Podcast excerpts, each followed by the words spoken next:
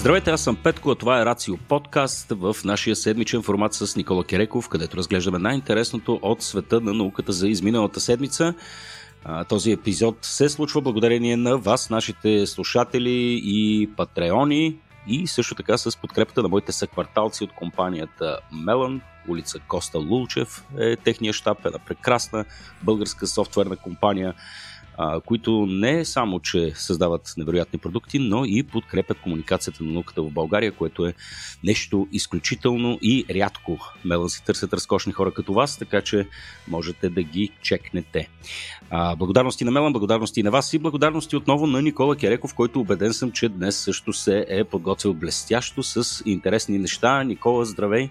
Здравей, Петко, много ми е драго да те чуя. И на мене ми е драго, ти беше на една ря... рядка за тебе отпуска съвсем скоро. Как Позволих си го, да, да. Разбрах, че си правил плаване, което е доста странно. Странно е наистина и е странно дори за мен. Трябва да призная, че плаването не ми е в кръвта. Нямам а, близки познати или далечни роднини, които да са моряци или нещо подобно, нито пък съм роден в някоя от морските столици. Но а, трябва да призная, че беше ми доста интересно. Аз леко се опасявах, че ще имам проблеми с морска болест или нещо такова. А, за щастие или не, а, времето и условията в морето ни тестваха, т.е. имахме периоди с силно увълнение, но крайна сметка успях, справих се, не, не е имало някакви големи ексцеси. Интересното беше, че след няколко дни на адаптация за живота на яхтата, на лодката, след като слезе човек на здрава земя, се оказва, че има нужда от горе-долу точно толкова дни, за да се адаптира отново към факта, че Земята не се клати. ами да, то това не е изненадващо. Аз те поздравявам за избора, наистина си проявил смелост. Аз не съм сигурен дали мога да изкарам една седмица на яхта. А, сега едно да, да си на голям кораб, предполагам. Съвсем друго е да си на това, което аз видях от, от снимките. А, и наистина то си е много чужда среда, нещо, което е доста чуждо на, на човека по принцип. И, а, и се изисква някаква доза смелост наистина да се спуснеш по море, така че Евала, Никола. Браво, Менко. Ами да, за разлика от други, които подхождаме съвсем конвенционално и, и си топиме до пето в морето, нали, не си позволяваме някакви, някакви подобни приключения, ти си всъщност човек с така приключенски дух. Твоите отпуски са винаги странни. Миналата година щеше да се отдавиш в някаква грузинска река. Си По-миналата. По-миналата ли беше това? Да. Да, в някаква грузинска река. Абе, правиш странни работи. Хубав човек си ти, Никола.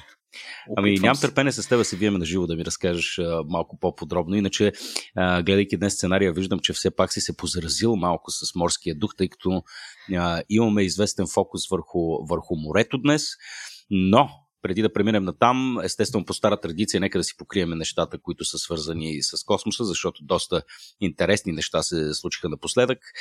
Едно от тях е свързано и с нашето все още основно и най-голямо око, вперено в, в Вселената, а именно с телескопа Хъбъл. Той заработи, имаше проблем с него, Имаше доста сериозен проблем, който продължи рекордно дълго време. До сегашните подобни проблеми с апаратура на борда, които не са в никакъв случай рядкост, на вече устаряващия 31 годишен телескоп. А, но този проблем наистина беше малко по-опорит. Отне доста време на специалистите от нас да идентифицират какъв е проблема и след седмици на притеснение, че може би това ще бъде краят на живота на Хъбъл, в крайна сметка проблемът беше идентифициран и той не беше, както в началото се смяташе, в старият компютър от 80-те години на Хъбъл, ами всъщност се оказа проблем в един от модулите, нещо като система за регулиране на напреженията, което доставя различни стойности на напрежение на ток до различните уреди. Въпросното нещо се казва Power Control Unit и а, всъщност той е подавал грешно напрежение на компютъра, а той е имал съответно защита за, срещу това и е изключвал.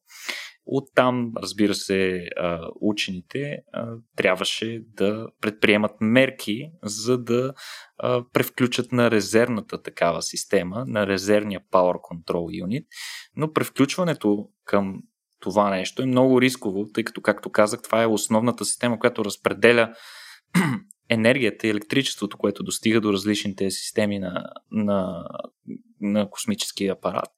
А, следователно, то е буквално свързано с абсолютно всички системи на борда. Затова и съответно превключването е много рисково и много интересно. То си, може да се извърши дистанционно, но може да се случи само веднъж. Иначе казано, ако резервният модул не беше проработил, това ще, ще бъде краят на Хъбъл. Съответно, това превключване, нали, ние всички си представяме как става дума за някакво електрическо устройство, там бърка се едни отверки сменяш позициите на кабелите и всичко е точно. Очевидно това не може да се случи в космоса. Там има автоматизирани системи, които придвижват или пък а, директно разпояват определени а, части от circuit борда, нали, от окабеляването на борда на апарата. Тоест, нещо се прави само веднъж и макар и дефе, леко дефектна тази система, все пак тя е работила, пък резервната не е била пускана откакто е поставена преди толкова години. Но за щастие риска се а, оправда. След а, серия от тестове, а, тестване на серията от инструкции, които трябва да се изпратят от контролния център на Земята към апарата в космоса и симулации, разбира се. В крайна сметка командите бяха дадени и космическия апарат се върна към живот. Интересното беше, че макар проблема да не беше в компютъра, в стария компютър на Хъбъл, все пак учените решиха да използват новия такъв, т.е. резервния компютър, за да са сигурни, че абсолютно всичко започват наново, тъй да се каже.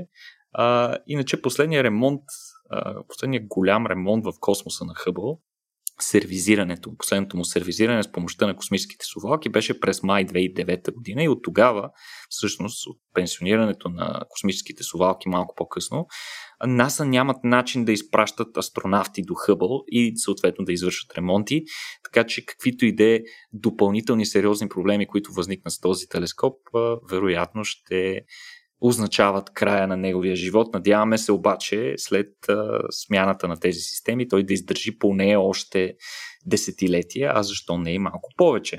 Хм. И като типичен а, шотландски боец, Хъбъл веднага след включването си се захвана с работа. Всъщност учените трябваше да изтестват дали всички системи работят добре на борда и най-вече, разбира се, неговото голямо око, основният му телескоп, да види дали а, вади добро изображение след а, смяната на системите и затова те извършиха няколко тестови снимания на различни участъци от а, нощното небе, като те са, като излязоха и първите снимки всъщност, които Хъбъл направи след възкресението си, ако можем така да го наречем.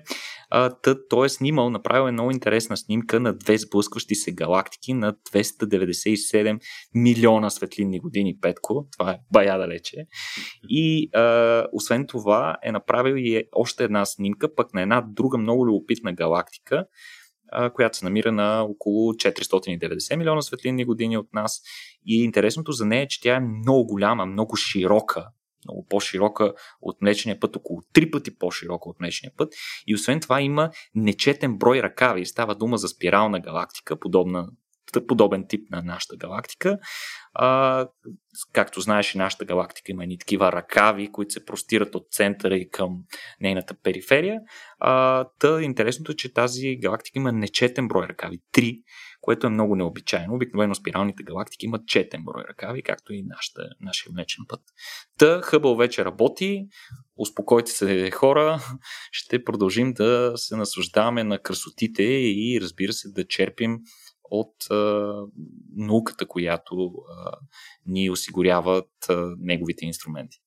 А, само кратък апдейт, как вървиме с Джеймс Уеб, кога се очакваше да влезе новия телескоп? Новия телескоп Джеймс Уеб трябва да излети тази година, по-към края, вече към ноември. А, имаше няколко отлагания, а, включително тази година имаше няколко инфарктни момента за Джеймс Уеб, свързани с проблеми с ракетата Ариана 5, която трябва да изведе новият телескоп, новото голямо око, което ще разкрие още повече тайни от това как Вселената функционира, как е възникнала, вероятно ще търси екзопланети и какво ли още не. А, по-любопитен факт е, че всъщност Джеймс Веб натрупа ужасно много закъснения. Толкова много, само за да го иллюстрирам на нашите слушатели, аз познавам хора, които работят в различни институции космически, включително такива свързани с Европейската космическа агенция или Европейските южни обсерватории. тези институции имат множество докторанти, хора, които се занимават активно с наука, правят своята дисертация. Та вече има поне 10 докторанта, които са били приети докторската им работа, самата дисертация е била свързана с работа с данни от този телескоп. Но поради забавянията, те се е наложило да сменят тотално темата на дисертацията си. Значи, представете си, а, нали, влизаш редовна докторантура с идеята да обработваш данни от инструмент, който нямаш идея дали ще бъде изстрелян и кога. Та, надяваме се наистина този път. Това е наистина най-критичната мисия за тази година края на годината всички стискаме палци Джеймс Уеб да е истински готов и изстрелването му да бъде напълно успешно. А, като говорим за драми, съвсем скоро се случи изстрелването на модула наука, който също се срещна с някакви сериозни проблеми. Какво стана там? Ох, типичен руски стил, Петко. Нищо не минава гладко, всичко трябва да има драма и съспенс, дето се казва. И наистина истинска космическа драма се разигра с най-големият модул, който в последно време ще се свързва с космическата, Международната космическа станция. Със сигурност това е най-големия руски такъв модул. А, като изстрелването протече абсолютно безпроблемно. Той беше изстрелян в среда 21 юли на борда на ракетата Протон. А, но след първоначалния успех и достигането на целевата височина, апаратът блокира, нещо се случи, той не успя да извърши първата си планирана космическа маневра за действането на двигателите си, които трябваше да го издигнат на по-висока орбита, по такъв начин, че да изравни орбитата си с Международната космическа станция.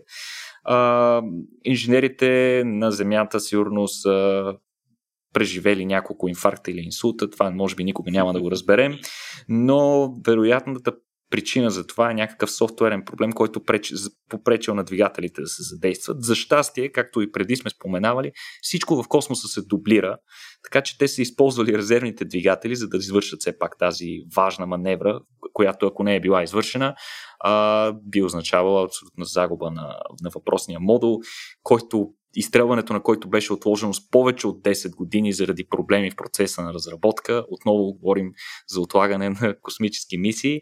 А, иначе това не беше единствения проблем. Допълнителни проблеми възникнаха и с разпъването на една от антените, както и целевата система за скачане, а, така нареченият Docking Target или по-руски системата курс. А, да, нещо там също имаше някакъв проблем, не успяха да го калибрират в началото, не успя да се задейства въпросната антена, данните не се получаваха като хората. Изобщо необичайно много проблеми за една мисия. Принцип всички космически мисии не протичат 100% по план, но в случая наистина това е необичайно, дори за руска мисия. В крайна сметка инженерите успяха да се справят с всички проблеми и наука е отново по план да се скачи с Международната космическа станция. Интересното беше, че в тези инфарктни моменти, в които ние не знаехме точно какво се случи с наука, отделянето на модула Пирс от Международната космическа станция, на чието място трябваше да се свърши наука, беше отложено, разбира се, защо трябва да се жертва един модул, ако и без това ще загубим другия. А, то трябваше да се случи буквално в деня след изстрелването, но беше отложено за понеделник. Този понеделник модулът след 20 години вярна служба когато той е бил, бил скачен с Международната космическа станция на 16 септември 2001 година. Та той беше извлачен на буксир от товарния кораб Прогрес и а, страхотни снимки от астронавтите на Международната космическа станция, които показаха как модулът изгаря в земната атмосфера. Този модул от него са извършени 56 космически разходки и множество скачания с товарните апарати Прогрес и пътническите Союз. А, сега неговата роля ще се изпълнява от модула поиск, който е разположен от другата страна на руския сегмент на Международната космическа станция, а и модулът наука също разполага с а, такива а, системи за скачане с други апарати, но до неговото пълно функциониране поиск ще изпълнява тази роля. А, модулът наука беше забелязан от а, астрономия и а, а, астрофотография аматьори, а, които а, просто са се опитвали да наблюдават Международната космическа станция, но са видяли в близост как а, наука се приближава, излязаха страхотни снимки и за това. В момента всичко е по план и се очаква скачането с модула Звезда на Международната космическа станция да стане днес, Петко, така че продължаваме да стискаме палци всичко да е наред там. Наука ще добави нова туалетна към Международната космическа станция. А, място за още един астронавт да обитава станцията, както и нова система за регенерация на кислород към вода от а, и, на регенерация на кислород и регенерация на урината до пречистването и до чиста вода, която да бъде използвана за други нужди на борда. Разбира се и огромните площи за разполагане на научни инструменти и провеждане на експерименти в космоса, както и за а, новата двуръка космическа ръка на Европейската космическа агенция, за която си говорихме в предишния епизод. Ако, не сте, ако сте го пропуснали, поснете си много интересни неща за инженерните способности на роборъцете на Международната космическа станция и в частност най-новото, най-новата добавка от Европейската космическа агенция, двуръката ръка ЕРА. А, иначе модулът, казвали сме го и преди, ще го кажем накратко, 13 метра дължина, 20 тона, един от най-големите модули на Международната космическа станция, така че чакаме с нетърпение, стискаме палци, дано днес всичко да мине по план. Значи могат да направят а, космически модул с големината на автобус и натъпкан с високи технологии да го изстрелят, па макар и с малки проблеми, пък една лада не могат да направят като хората да му се види. Започнаха да се появяват, между другото. Има от тия новите лади. Много са интересни. Аз да, но виждам. те не са ли някакви копия пак на Рено, пак, пак някакъв, не знам, мързел ли проявяват, не знам точно какво се случва. Но си спомня преди години, като излезе най-новата лада, като бяха казали, че е с двигател от преди 20 години, нали, като модел. И се питаш защо бе да му се не види. Е, някой инженер веднага ще те контрира нещо, което работи добре. Защо да бъде променено? Да, не, то ти, така като каза и с сложните софтуерни проблеми, свързани сега с изстрелването на модула наука, се запитах. А, добре, бе, нали, някои неща не си ли остават по-надежни? Запчати колела, пневматика и прочее. Сега софтуерен проблем почти разката фамилията на нещо, което се прави от колко години каза, 10 години и струва милиарди. Не, не, от повече 10 години е само отлагането. Да, Наистина, 10 години е отлагането. Впечатляващо. да. А, не, знам, не знам доколко подобни системи са наистина необходими. Предполагам, че са, но от друга страна, нали, колкото по-сложно правиш една система, толкова по-податлива е на грешки. Сега не знам, да. инженерите тук, вероятно, които ни слушат, имат какво да кажат по темата и да ми противоречат. Поне това е моето а, мислене по въпроса. Yeah. Така е, така е, Петко. Наистина, последните години цялата човешка цивилизация става все по-зависима от mm. това нещо, наречено софтуер. Да, нещо да, дигитално, но нещо не по-малко важно от материалният хардвер напоследък. Mm, точно така, точно така. А, да, да, във всеки случай, ако си говорим за така, законите на термодинамиката, дали всичко клори към хаос и разпад и ако човек трябва да има една единствена цел в живота, е то да бъде инструмент на реда, да се бори срещу хаоса. Сега това не знам защо го казах Никола, но просто като гледам следващата новина и си помислих точно за ентропията и за склонността на всичко да, да се, се разпада, разпада до съставните си части. А, и по някой път, разбира се, това се случва и с помощта на външни външни фактори. То винаги се случва с помощта на външни фактори всъщност. Но а, нали, говорим си за така, деструктивните сили на природата. Едно от моите а, така guilty pleasures, между другото, е да вляза в Reddit и да гледам така наречения то е заглавено директно abandoned porn, в смисъл а, а, така, изоставени градчета, фабрики и прочие неща, които просто природата е започнала да ги да ги поглъща и винаги ме изумява така, способността на, на живота някакси да се справя с изкуствено създадената от нас материя и да я превръща отново в, в материал за още живот. Та, затова се сетих и почнах така да разсъждавам на глас, вероятно излишно, като видях тази новина за корабния червей, което, не знам, ти наричаш термита на океана. Точно така и не само аз. Това е отдавна известен враг на всеки мореплавател, кошмара на старите мореплаватели особено, тъй като, както знаете, тогава всички... Които вече може да се зачислиш и ти, между другото.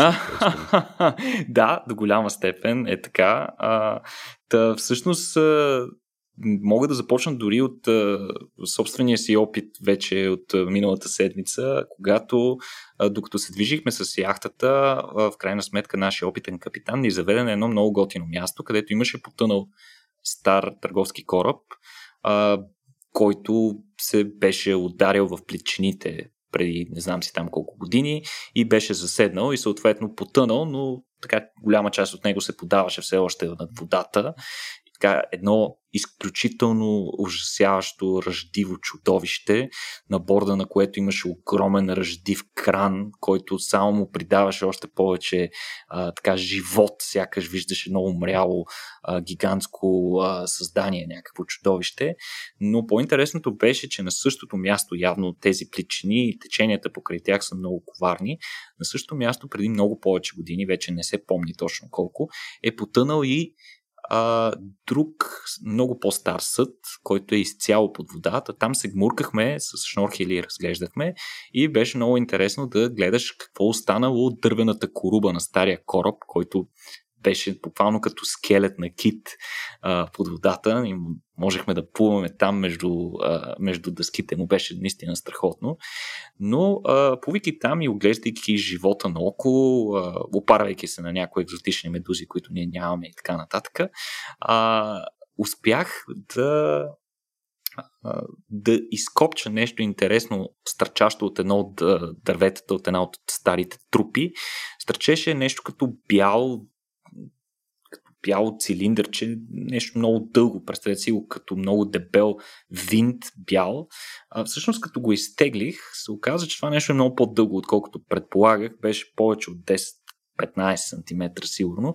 Абсолютно право. И това всъщност е легендарният корабен червей, на латински известен като Тередо Навалис, който изобщо не е червей, противно на името си. Всъщност той е по-скоро някаква мида, а, и соленоводна мида. Мида, която си стегнал от дупка в дървото.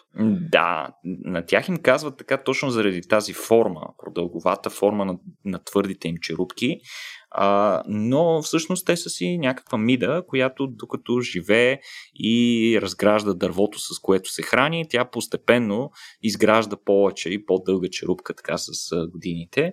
Наистина ги наричат термитите на океана, точно заради склонността им да, да дупчат едни дълги дупки в дървения кораб, в, в корпуса на дървените кораби, като не се знае до момента от науката защо унищожават толкова много дървесина, по какъв начин тези животни се справят.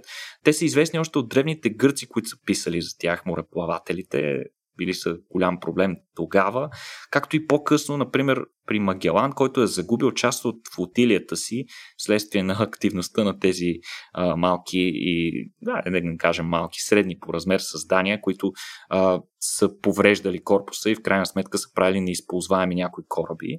А, като дори днес тези животинки нанасят огромно количество поражения на стоеност милиарди годишно. Все още голяма част от флотилията, от световната флотилия не е с метален корпус или обков, ами е с дървен такъв, който трябва съответно да, да се бе.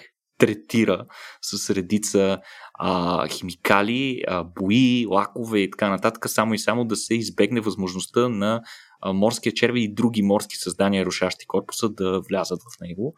А, това буквално трябва да се извършва всяка година.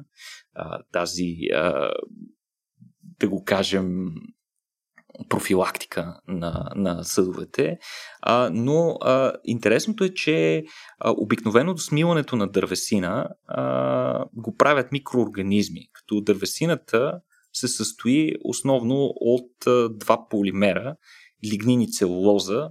А, та учените са изолирали червата на това животно, храносмилателната система и са установили много малко бактерии в червата им, което остава въпроса, добре бе, кое разгражда тези иначе толкова здрави полимери? Кои, кое животно генерира необходимите ензими за това и по какъв начин става това. Значи дървесината, може, представи си я петко като естествен композитен материал, най-общо казано като желязо, бетон и целулозата в структурата на дървесината играе ролята на арматурата, а пък лигнина и хемицелулозата, едно по-малко, по-малък вариант на целулозата, пък играят ролята на самия бетон. И всъщност учените са претърсили целия им геном и са открили гени само за ензими, разграждащи целулоза, така наречената целулаза. Но не са открили такива за лигнин, което създава реалния въпрос как тези животни толкова добре се справят с разграждането на дървесини и толкова бързо пробиват корпусите на корабите. Ами, всъщност има и други животни, които се справят с лигнина без да използват ензими, като например някои гъби, които отделят реактивни кислородни видове или по-известни като свободни радикали, а, които се справят дори по-добре от ензими при разграждането на лигнина.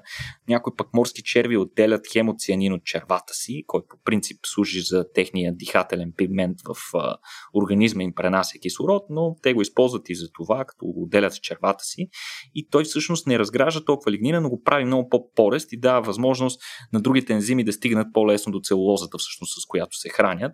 А, интересното за лигнина, че за разлика от целулозата, която е полимер на глюкозата, а, подобен смисъл полимер на въглехидрати, а, докато лигнинът е полимер на феноли, така че той малко по-трудно може да се използва директно за храна, но пък трябва да се разгради, за да стигнеш до целулозата. А, не се знае как точно решават този проблем корабните черви, но вероятно е нещо подобно на описаните два горни вида, гъбите и червите. А, за нас всъщност тези животни са ужасяващо вредни. Всички мореплаватели ги мразят, както казах, това е личният им кошмар. Но те са доста важни за океанските екосистеми, защото разграждат редица субстрати и по този начин рециклират органичните съединения и ги правят налични за другите животни. А, като всъщност а, изследването им и добиването на повече познания как те се справят с тази дървесина може много да ни помогне в различни економически и индустриални процеси.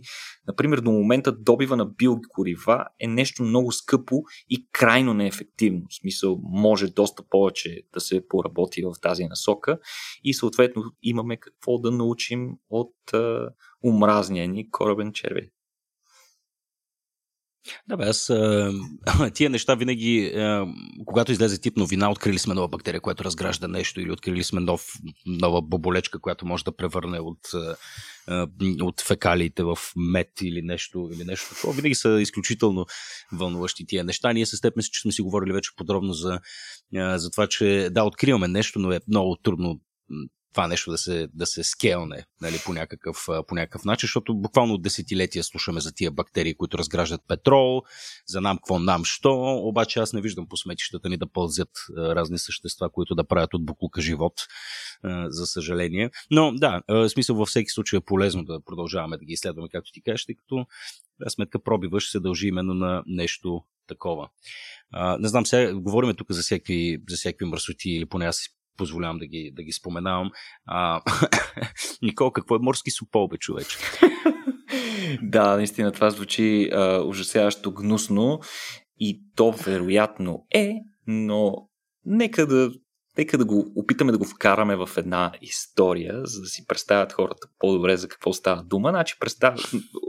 представи си, Петко, че си резервирал почивка в Турция, искаш много да отидеш на Мраморно море и така нататък, да разгледаш чара на областта около гигантския град Истанбул. И отивайки там, обаче, ти се натъкваш на нещо, което никой от туристическите агенти не ти е казал.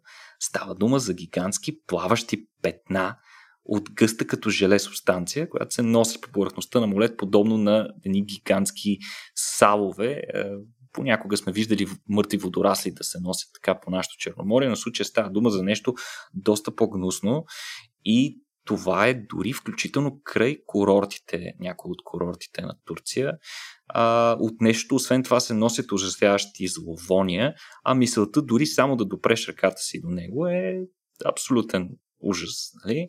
Съответно, това нещо продължава от месеци вече и е много сериозен проблем. В случая става дума за цъфтеж на алги или синьо-зелени водорасли, които буквално задушават и отравят целия живот в това море. те изконсумират целият кислород и отделят редица токсини, с което убиват всичко наоколо, предизвиквайки така наречените зони на смъртта или dead zones около тях. Като този път това явление е огромно, то се простира от Истанбул през цялото мраморно море, чак до курортите на брега на Егейско море. А, вероятно това не се дължи чак толкова много на глобалното затопляне, което някои хора веднага ще посочат с пръст като основната причина, колкото по-скоро на увеличаващото се замърсяване и вливането на лошо третирани отпадни води. А, при всички положения обаче а, повишаването на температурите и горещата вода, вълна напоследък оказват лошо влияние и върху това. Мраморно море, е, трябва да кажем, че то е едно от най-малките морета и е разположено в гъсто населен индустриализиран район с интензивно земеделие, които са източниките, разбира се, на всякакви гадори и замърсявания.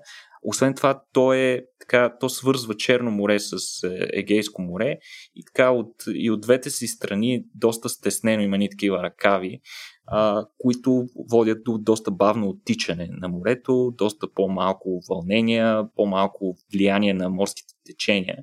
Съответно, повишените температури на повърхностния слой на водата, заради горещата вълна последните няколко месеца, води до високи нива на азот и фосфор. Това са важни съединения, които се използват от тези микроорганизми, които по принцип използват енергията на Слънцето, за да генерират. Те са нещо като а, едноклетъчни растения, си представи Петко в водата. Те са много важни за екосистемата, изграждат така наречения фитопланктон, но в случая те леко са попрераснали, а, точно като един храст, който градинара е забравил да подреже и изведнъж е превзел цялата градина. Същото се случва и при тях и това ни дава чудесни идеални условия и те предизвикват така наречените цъфтежи, които представляват огромни плаващи петна от микроорганизми.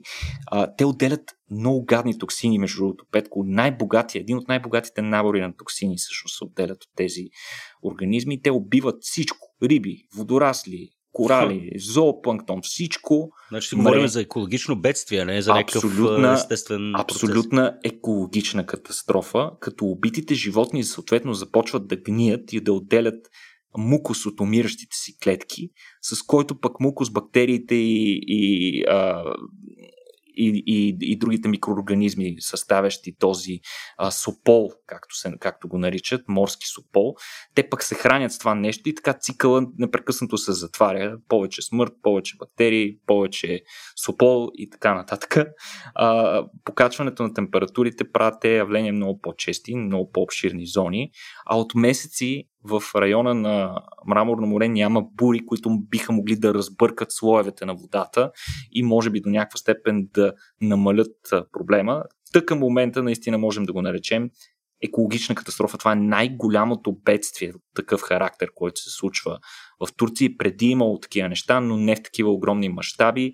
Турците всячески се опитват да разрешат проблема, използват помпи, с които като гигантски прахосмокачки а, измукват буквално повърхностния слой а, на водата, за да разкарат сопола и да разрешат огромния проблем, който имат с туризма, защото това не е никак добра реклама. А, освен това, въпросният сопол а, пречи и на да се плава, защото лодките не могат да плуват през лодката, тъй като тя влиза в а, отворите, от които влиза морска вода, за да охлажда двигателя на лодките. И като влезе това нещо, те не могат, не могат да се охлаждат. Разбира се, и лодките не могат да се използват. Така че някои хора са принудени да използват гребла или добри да бъдат извличани от други съдове, просто защото са затлачени с въпросния супол. А, Та турците опитват какво ли не, но повечето от техните усилия на момент, за момент са по-скоро естетически, защото проблема е на много по-дълбоко ниво. А, съответно и въпросните източници на такива суполи са и на по-дълбоко, т.е. събирането на тази пяна или, или, или, или гел, да го наречем от повърхността, няма да реши проблема. Проблема може да бъде решен според учените само ако се намали много рязко замърсяването с поне 40%. А, съответно, насякъде да се изградат пречиствателни станции и така нататък. Mm. И ако това се случи буквално сега, възстановяването на зоната може да започне поне след 9 месеца. А очевидно а, турците нямат все още а, капацитета да решат това, така че а, вероятно тази катастрофа ще продължи да се задълбочава. Надяваме се да успеят да намерят решение. Подобни неща са се случвали преди в Адриатическо море и са предизвиквали а, предизвикали са огромна катастрофа и а, загуба на поминък на всички рибари и така нататък, щети на стойности милиарди. А, ще видим как ще го разрешат това колегите от а, Турция, учените и съответно властите. Но имайте го предвид, ако скоро ще ходите към Истанбул, да не се изненадате. Да не се оплетем в морски сополи. Да. И нормално е замърсяването да води до такива неща. Надявам се в крайна сметка Вижда се, че когато нещо те удари по джоба, тогава се предприемат и активни действия. Едва така, тогава, че, уви. Да, така че да видим какво ще се случи. Хм. Тук по, нашото, по нашите земи има ли подобни неща, бе, Никола? Морски сополи и прочее? Ами, не съм чувал да се е случвало нещо подобно. За щастие, явно, че капацитета на изливане на отпадни води, колкото и да ни се струва ужасяваш по нашото Черноморие, не е достатъчен, за да го предизвика това. А, поне до този момент не съм чувал подобно нещо да се е случило при нас. Надявам се и да не се. Добре, аз продължавам да гледам сценария. Виждам тук малко го скимвам на посоки, по диагонали отгоре надолу и само попадам на някакви, на някакви ключови думи, които правят впечатление. Следващата, следващото ключово нещо, което веднага така ми привлече вниманието е топката от слус. Днес Никола си много духовит. Имаме морски сополи и топки от слус. Каква е тази слус и каква е тази топка? А в случая е много интересно. Отново си говорим за слузести субстанции, но в случая те не са плод на замърсяване. Става дума за мистериозна гигантска топка от слуз, която е плувала под водата и е била заснета от любители водолази в Норвегия, които са качили снимки на въпросното, а, въпросната структура, която е била с диаметър около 1 метър, много голяма, така на фона на водолаза, много респектиращо. И тогава хората не са знаели за какво става дума. Множество наблюдения на такива структури е имало отдавна, още 1985 година, като не само в Норвегия и на много други места, но там доста по-често, не се знае, може би защото там е много по-често и а, скуба дайвинга да е някакъв любителски спорт. А, та, плод на Citizen Science, на така наречената гражданска наука с участието на неучени, въпросните водолази, които са събрали проби от няколко такива топки, от четири такива топки. Съответно, учените са ги подложили на ДНК анализ, за да разберат крайна сметка какво е това нещо а, любопитен факт е, че след като са ги изолирали, след като са взели проби от тия топки, е, водолазите са ги съхранявали в пластмасови бутилки в, в собствените хладилници, така примерно до сиренето и, хладилните, и, продуктите в хладилника си.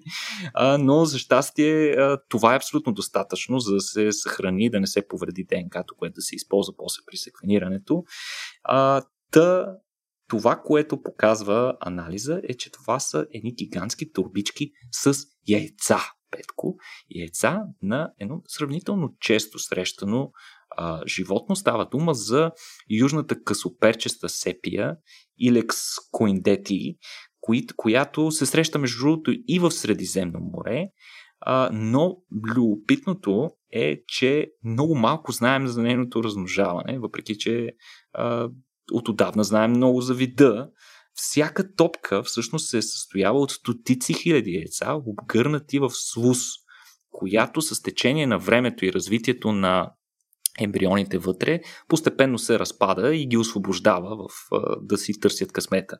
А, знаем за вида, както казахме от отдавна, от 180 години е би известен този вид, но за първ път виждаме всъщност как изглеждат яйцата му и за първ път свързваме категорично с научни данни, че тези гигантски подводни слузести топки са всъщност яйцата им. Те съдържат, учените са ги анализирали допълнително и те съдържат всъщност ембриони в четири различни фази от развитието.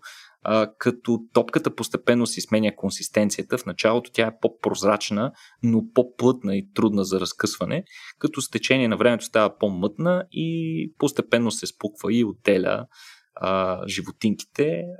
Предполага се, че женската прави тези топки от яйца и слус, за да ги защити от хищници, съответно а, по този начин да им даде някакъв а, старт в живота, тъй като тя не полага други грижи за тях, но пък а, възможно е това да представлява форма на комуфаж на тези животинки и яйцата им, като по този начин те изглеждат много приличат на рибен пасаж. И понякога много хищници избягват рибните пасажи, защото те са по-трудни за ловуване, рибките са малки и така нататък. Така че много интересен пример за това как гражданската наука и наместа на гражданите може да ни помогне да разбереме живота на различни животни, които познаваме от отдавна много по-добре. Хм.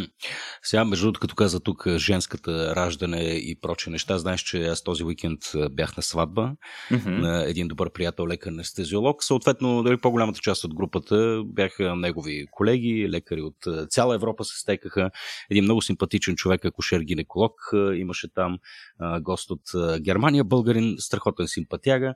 Та на него му се случи една интересна случка още в така ранните часове на деня, преди, дали, преди да започне започне съответно сватбата, там welcome drink и всякакви работи. И човека идва и на масата, където си пиеме кафето и заявява, вика хора, няма да повярвате какво става. Вика, аз съм единствения акушер-гинеколог в момента в тази компания от общо близо 80 човека и близо 20 лекаря. И Вика така, тази сутрин се събудих, едно котенце дойде при мен, разкошно, по, поумилква се, погалихме се малко и тя рязко започна да ражда. Какво? И така, котката роди едни хубави, мисля, че бяха 5-6 малки котенца в ранните часове върху а, леглото на акушер-гинеколога. wow. Беше, беше фантастично. Страхотна история. Очевидно няма почивка и за него. Да, да, да. да. Той беше... асистирал ли е? Каза ли ами, нещо? всъщност той каза, не, не съм асистирал. Вика, тя всичко си знаеше какво да си прави. Те си излизаха, тя си ги почистваше, тя си измиваше след себе си, изяждаше си каквото имаше да си изяде. Поговорихме си малко за плацента, за така, някои съвременни моди, но това да се иска плацентата да се стрива на прах и да се консумира от хората.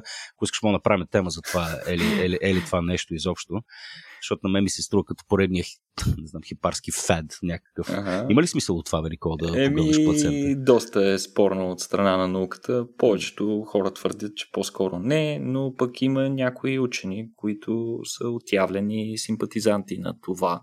Да се консумира също, плацента. Да, аз също още не мога да разбера каква би била позитивната причина на това. Много хора твърдят, че плацентата съдържа съединения, които потискат имунният отговор или по-специално възпалението, тъй като голяма част от заболяванията са свързани с някаква форма на възпаление. Поглъщането на част от плацентата и тези съединения може да потиска възпаление, да кажем, храносмилателната система, хора с mm. чревни проблеми и така нататък. Но от тук на там плавам в абсолютно непознати за мен води. Не съм mm. напълно подготвен. Знам, че беше наистина много голям хайп по едно. Да, да, ма един елементарен рул в тъм бе не яш биологични продукти, нали, следствие на някаква операция или процедура. Да, да между другото, тя много често Weird. процентата е силно вредена в, в процента на раждане, в процеса на раждане, тъй като в последните седмици от бременността тя претърпява вече деструктивни процеси в себе си а, използва се много често се правят биопсии на плацентата, за да се види в какво състояние е и дали а, е необходимо новороденото да бъде третирано с някакъв антибиотик, ако да кажем тя е започнала да се разгражда или има някаква инфекция в нея. Така че много е спорна цялата ситуация. Знам, че имаше и случаи на бити медици, които са отказали да предоставят плацентата на човек, mm-hmm. който много силно е искал. И затова ли са били медици също? Е, и за това. Бой по медиците. Уви, това е отношението. Бе, не знам, беше, беше странно зрелище да наблюдаваш в 9 часа сутринта, но във всеки случай, случай се, аз е, обичам да наблюдавам природата най-вече през очите на Дейвид Атънбъро и през е, така, много висококачествените продукции на BBC. А, като, не знам, на мен океаните са ми изключително, изключително така, интересни за наблюдаване, тъй като са ми фундаментално чужди, както казах. Но е една от най-красивите гледки, които всъщност човек може да види, тия огромни пасажи, ти спомена тук за пасажите, не огромни пасажи от риби, които се движат в синхрон. Нали? Това малко наподобява и движението на птиците, които а, също по някакъв а, удивителен начин, аз си мисля, че сме го дискутирали даже това как координират така поведението си една спрямо друга, те, защото да не се сблъскат в небето и да правят нали, такива големи синхронни движения. Предполагам, нещо подобно се случва и при рибите, нали така? Точно така, това е наистина невероятен пример за ефективна синхронизация в природата. Както каза, спомена, има го и при птици, има го, разбира се, и при някои насекоми, пеперудите монарх, големите каламитети от прелетни скакалци и така нататък. Но много малко всъщност се знае за каква е точната причина рибите да се групират в подобни гигантски групи а, и по какъв начин това помага за живота им. Основните, основните теории по въпроса е, че плуването в голяма група води до спестяване на енергия на отделния индивид или пък им помага при защитата, като двете теории не са взаимно изключващи се, но а, липсват добри данни по въпроса какъв е точният механизъм. И сега наскоро учени от института Макс Планк за животинско поведение са изследвали именно това, като много интересно и голямо предизвикателство е да използваш живи риби при подобни изследвания, тъй като е много трудно да се измерят много малки разходи в раз... много малки разлики в разхода на енергия. Затова учените са използвали всъщност роботи, използвали са така наречените биомиметични роботизирани риби. Това са риби, които абсолютно точно имитират движението на дадена, на дадена рибен вид и всъщност, използвайки такива вече роботи, те много по-точно и прецизно може да си измерят точно колко енергия им коства дадено движение, като ученици са провели над 10 000 теста 10 000 експеримента с по няколко риби, които се движат една спрямо от друга, или пък, разбира се, контролни движения на самостоятелна риба. Това, което показват резултатите, и то категорично, е, че всъщност рибите могат да се възползват от вихрите, генерирани от рибата пред тях в структурата на пасажа, като за целта те трябва просто да синхронизират своето движение и да плуват по същия начин, за да хванат вихрите по същия начин и те явно имат чудовищно добър усет за това като това води до промяна на хидродинамиката на рибата, е, е, хидродинамиката на рибата отзад, вследствие на движението на рибата отпред, която буквално разбива е, водния стълб и осигурява, така, нека го наречем, възможност за движение с по-низко съпротивление.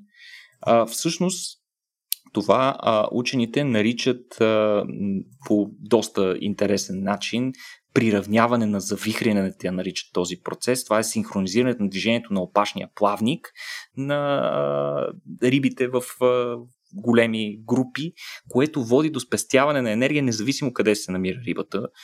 Това, разбира се, е спрямо на определено разстояние критично от съседите си. За да визуализират вихрите, всъщност риби, учените са използвали мехурчета, които са пуснали, мехурчета от водород, които са пуснали вътре в водния резервуар, където са тествани въпросните роботизирани риби. И те са визуализирани в последствие с лазер, за да се види точно формата на вихрите и как а, рибата преследвач може да се възползва от генерираната, генерирания вихър от рибата пред себе си. И а, ученици установили, че много важно е разстоянието на следващата риба от водача и как тя синхронизира маховете на опашката си, за да влезе по подходящия синхронен начин в вихара на предната риба. Това е било критично, за да може тя да спестява енергия. И нещо много интересно, освен че се спестява енергия, позволява на рибите да се движат и много по-бързо, което пък вече до някаква степен а, засича, така съвпада а, двете теории за происхода на рибните пасажи, що се групират рибите. Всъщност по способността им да се движат много бързо и синхронизирано им дава и по-добра възможност да се защитават от хищници като открити общо валиден принцип при синхронизацията на пасажите, а, от учените наистина може да въведе революция в, в, в биологията и специално морската биология, но може да бъде използван и за много други цели.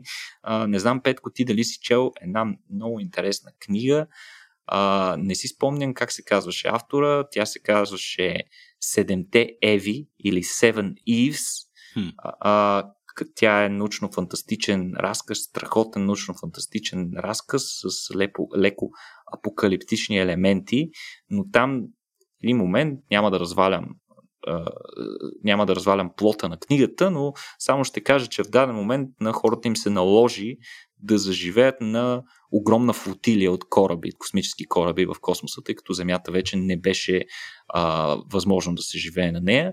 Та, а, там, между другото, в процеса на разработването на флотилията се използваха именно такива експерти по а, морски а, рибни пасажи, които трябваше да разберат какъв е точният механизъм, по който отделните индивиди се синхронизират, за да може и отделните кораби в флотилията също да използват тези принципи, за да се синхронизират. Беше много интересно. А, ще хвърля линк към книгата, ако някой Нил иска Стивенсън. Да... Нил Стивенсън. Той е много технически а, автор, доста изпипва това, което пише. А, може да проверите книгата, наистина си заслужава. Съм е чел преди няколко години, много е готина. Фантастично. Аз, да, аз това, това нещо да, вече съм си го добавил към, към, към едно от летните четива. Прочетах фабулата. Харесват ми постапокалиптични истории и истории за възстановяване на човечеството след, след факта.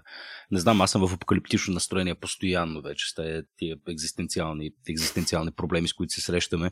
А, кажи сега как рибите общуват, Никола.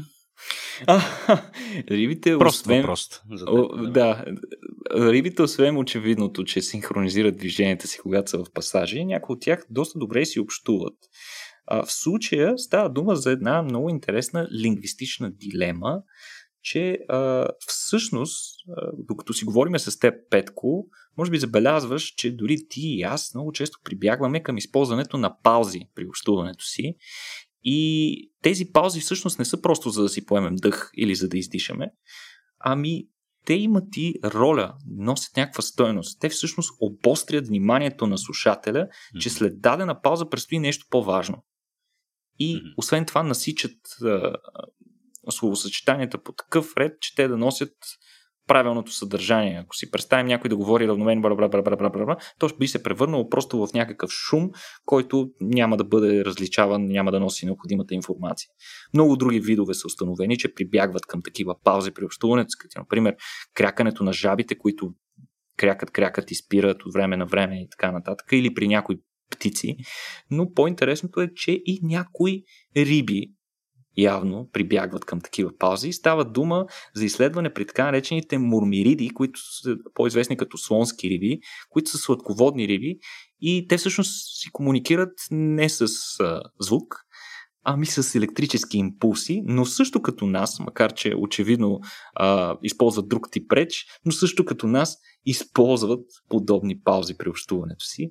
Учените смятат, че паузите са много важни, и за тях, защото пречат на другите риби да се адаптират към иначе един постоянен електрически шум. Ако можем да използваме а, една своеобразна аналогия, а, да кажем, много от сетивата се адаптират. Да кажем, най-типичен пример е обонянието. Човек като влезе в една стая, в която, да кажем, мирише на чорапи. началото миризмата го удря доста тежко, но като поседи известно време, спира да усеща миризмата на чорапи. А, това е една адаптация. А, та всъщност а, а, паузи от по понякога в секунди, дори до минути, обострят вниманието на другите риби. А, всъщност учените какво са направили? Те са поставили в изследването си, са поставили електроди в мозъка на рибите и са показали, че те се стимулират много по-лесно след ако има пауза при генерираните електрически импулси.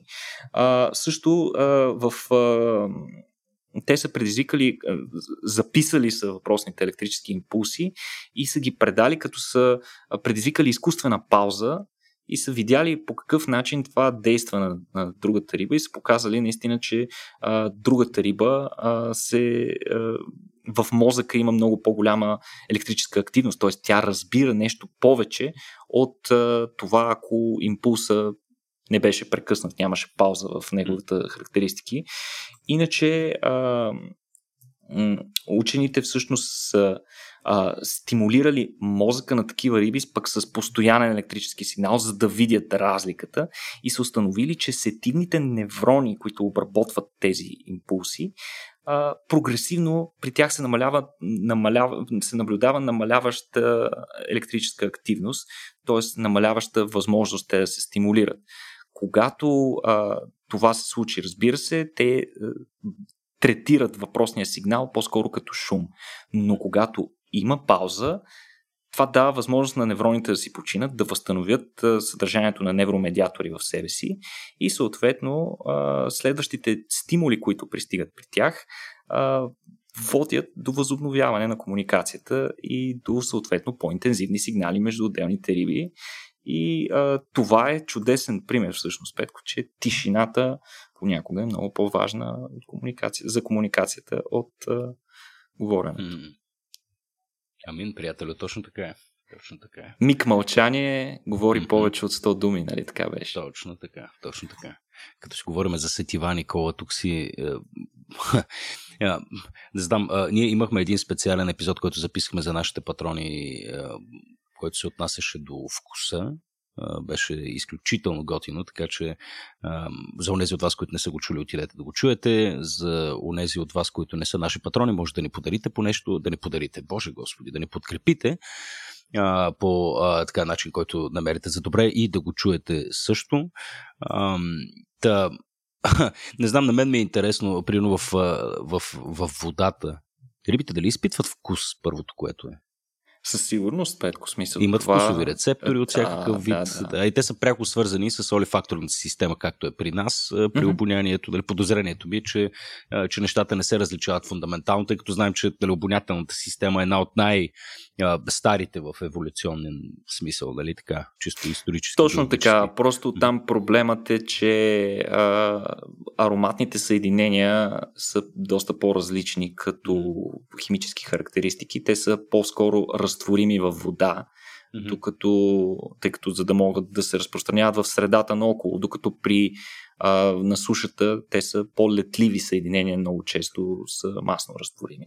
А възможно ли е да се, по някакъв начин да се, не знам, сега ще използвам някой глупав термин, учените тук и ти, и ти включително вероятно ще се плеснат по челото, но по някакъв начин да се а, деконструира тая, тази, тази молекула говоря за, дали, за подводата, ти каза, че те имат всъщност различна структура и по някакъв начин да се а, не знам, да се направи така, че да можем и ние да усетим как мерише дадено нещо, как мерише медузата, докато е под вода или кръвта. А, това, е, това, е, това е изключително силно спекулативен въпрос. Наистина не бих могъл да ти отговоря, защото в действителност двата типа сетива са малко по-различни, но mm. ако разберем кое е съединението, и ако успеем да го направим да бъде достатъчно летливо, сигурно това би било най-близкото нещо до нашата възможност да помиришем нещо в, от океана или от морската вода. Иначе а, учените се а, отдавна се опитват да разберат повече за това как се извършва тази, а, това подушване. Всички знаят, например, че акулата може да подуши кръв mm. от на, не знам си колко километра, но много малко се знае за това как точно работят тези а, нейни а, сензори, химически сензори, подобни на нашето обоняние.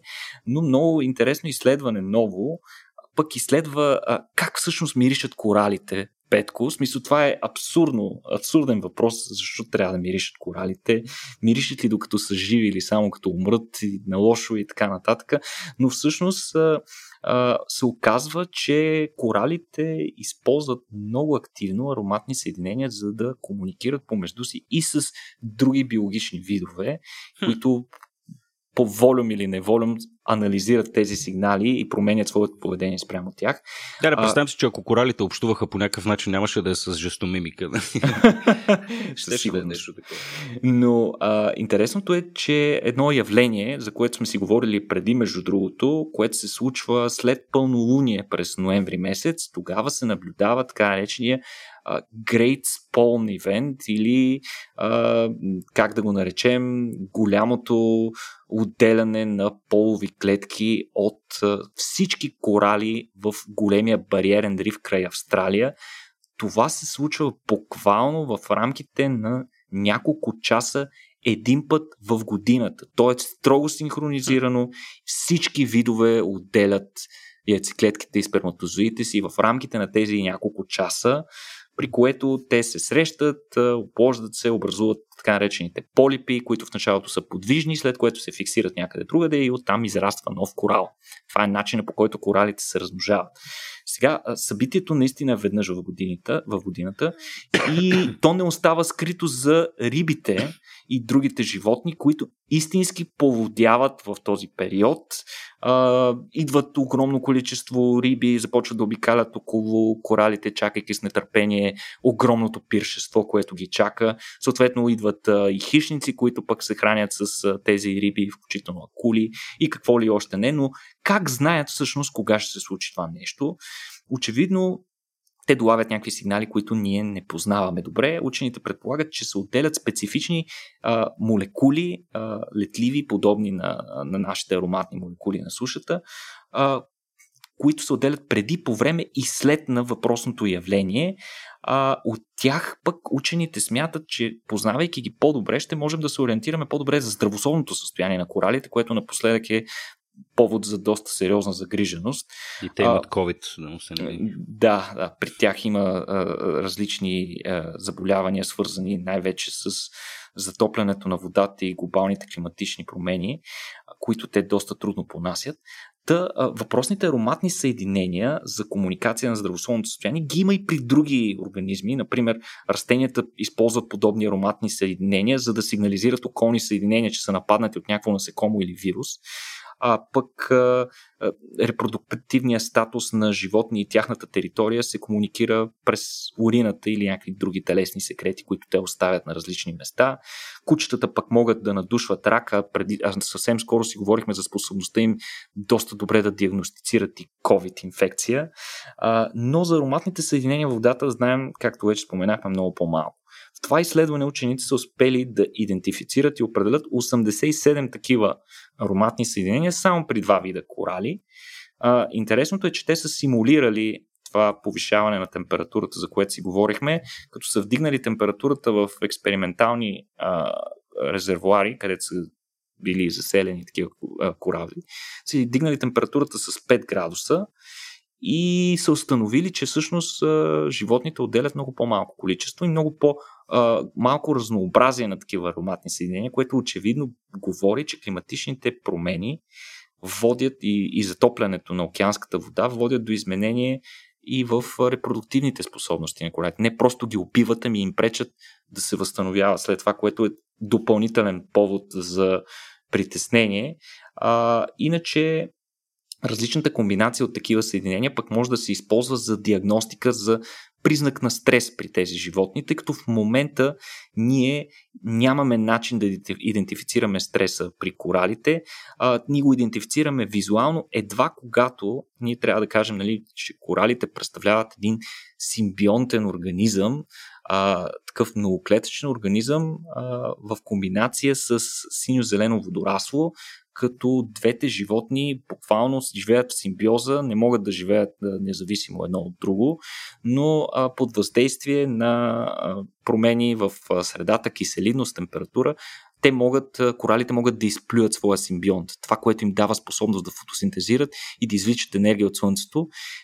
Това е така нареченото избелване и това е най-големия проблем в момента, който се случва навсякъде, където има корали. Не е само големия бариерен риф засегнат. Та, а, ние ги виждаме, виждаме процеса едва когато те вече към края си, водорасите е, и, и коралите са изпру, изплюли със своя симбионт и са вече на път да умрат. Но вероятно, ако имаме възможност да диагностицираме нивото на стрес в кораловите рифове по-рано, ще имаме възможност нещо да направим, да се намесим под някаква форма, не се знае под каква, но а, това изследване а, наистина ни показва, че тези сигнали, тези ароматни съединения, които се отделят от коралите, могат да ни бъдат полезни и за други неща. А пък и те може да предават, много интересно, че те предават сигнали на другите организми. Очевидно, рибите имат сетивност към тях, знаят момента точно в който те ще, ще се случи този Great Spawning Event. Така че и това е любопитно пък да се види взаимодействието с други видове, как се случва, защо се случва, как еволюционно е възникнало. Много интересно. Супер! Никола, благодаря ти много, че ни вкара в морско настроение. Морските теми са хубави. лятно време, навън вече е 38 градуса. Аз не знам за теб и не знам в какви условия ти живееш, но мисля да вляза в хладилника всеки момент, защото ще покясам Никола. Така че благодаря ти много за, за, този хубав, за този хубав разговор. Благодаря и на нашите слушатели, които ни подкрепят. И на тези, които всъщност не ни подкрепят, с един лек призив, ако все пак желаете да го направите, да го направите на сайта patreon.com, наклона на черта RACIO.BG. А, също така огромни благодарности и към компанията Melon, българска софтуерна компания, разработват фантастични неща и си търсят фантастични хора, така че може да ги чекнете, освен че са страхотно място за работа, в един хубав, страхотен квартал, какъвто е моят, а, са и така посветени на мисията да комуникират и популяризират наука чрез нас, за което сме им страшно благодарни. Страшно благодарен съм и на теб, Никола, за днес и за твоята подготовка и за начина по който представяш информацията. За пореден път получавам фидбек за обяснителната сила на твоята реч, Никола. Но, да. на, на паузите, на паузите, на паузи, които да. използвам. Вероятно, вероятно се Драматичните паузи. Да. така че, Никола, изпращам те и теб на заслужена почивка. Благодаря на теб и на всички слушатели до следващия път. Чао. До скоро и от мен. Чао, чао.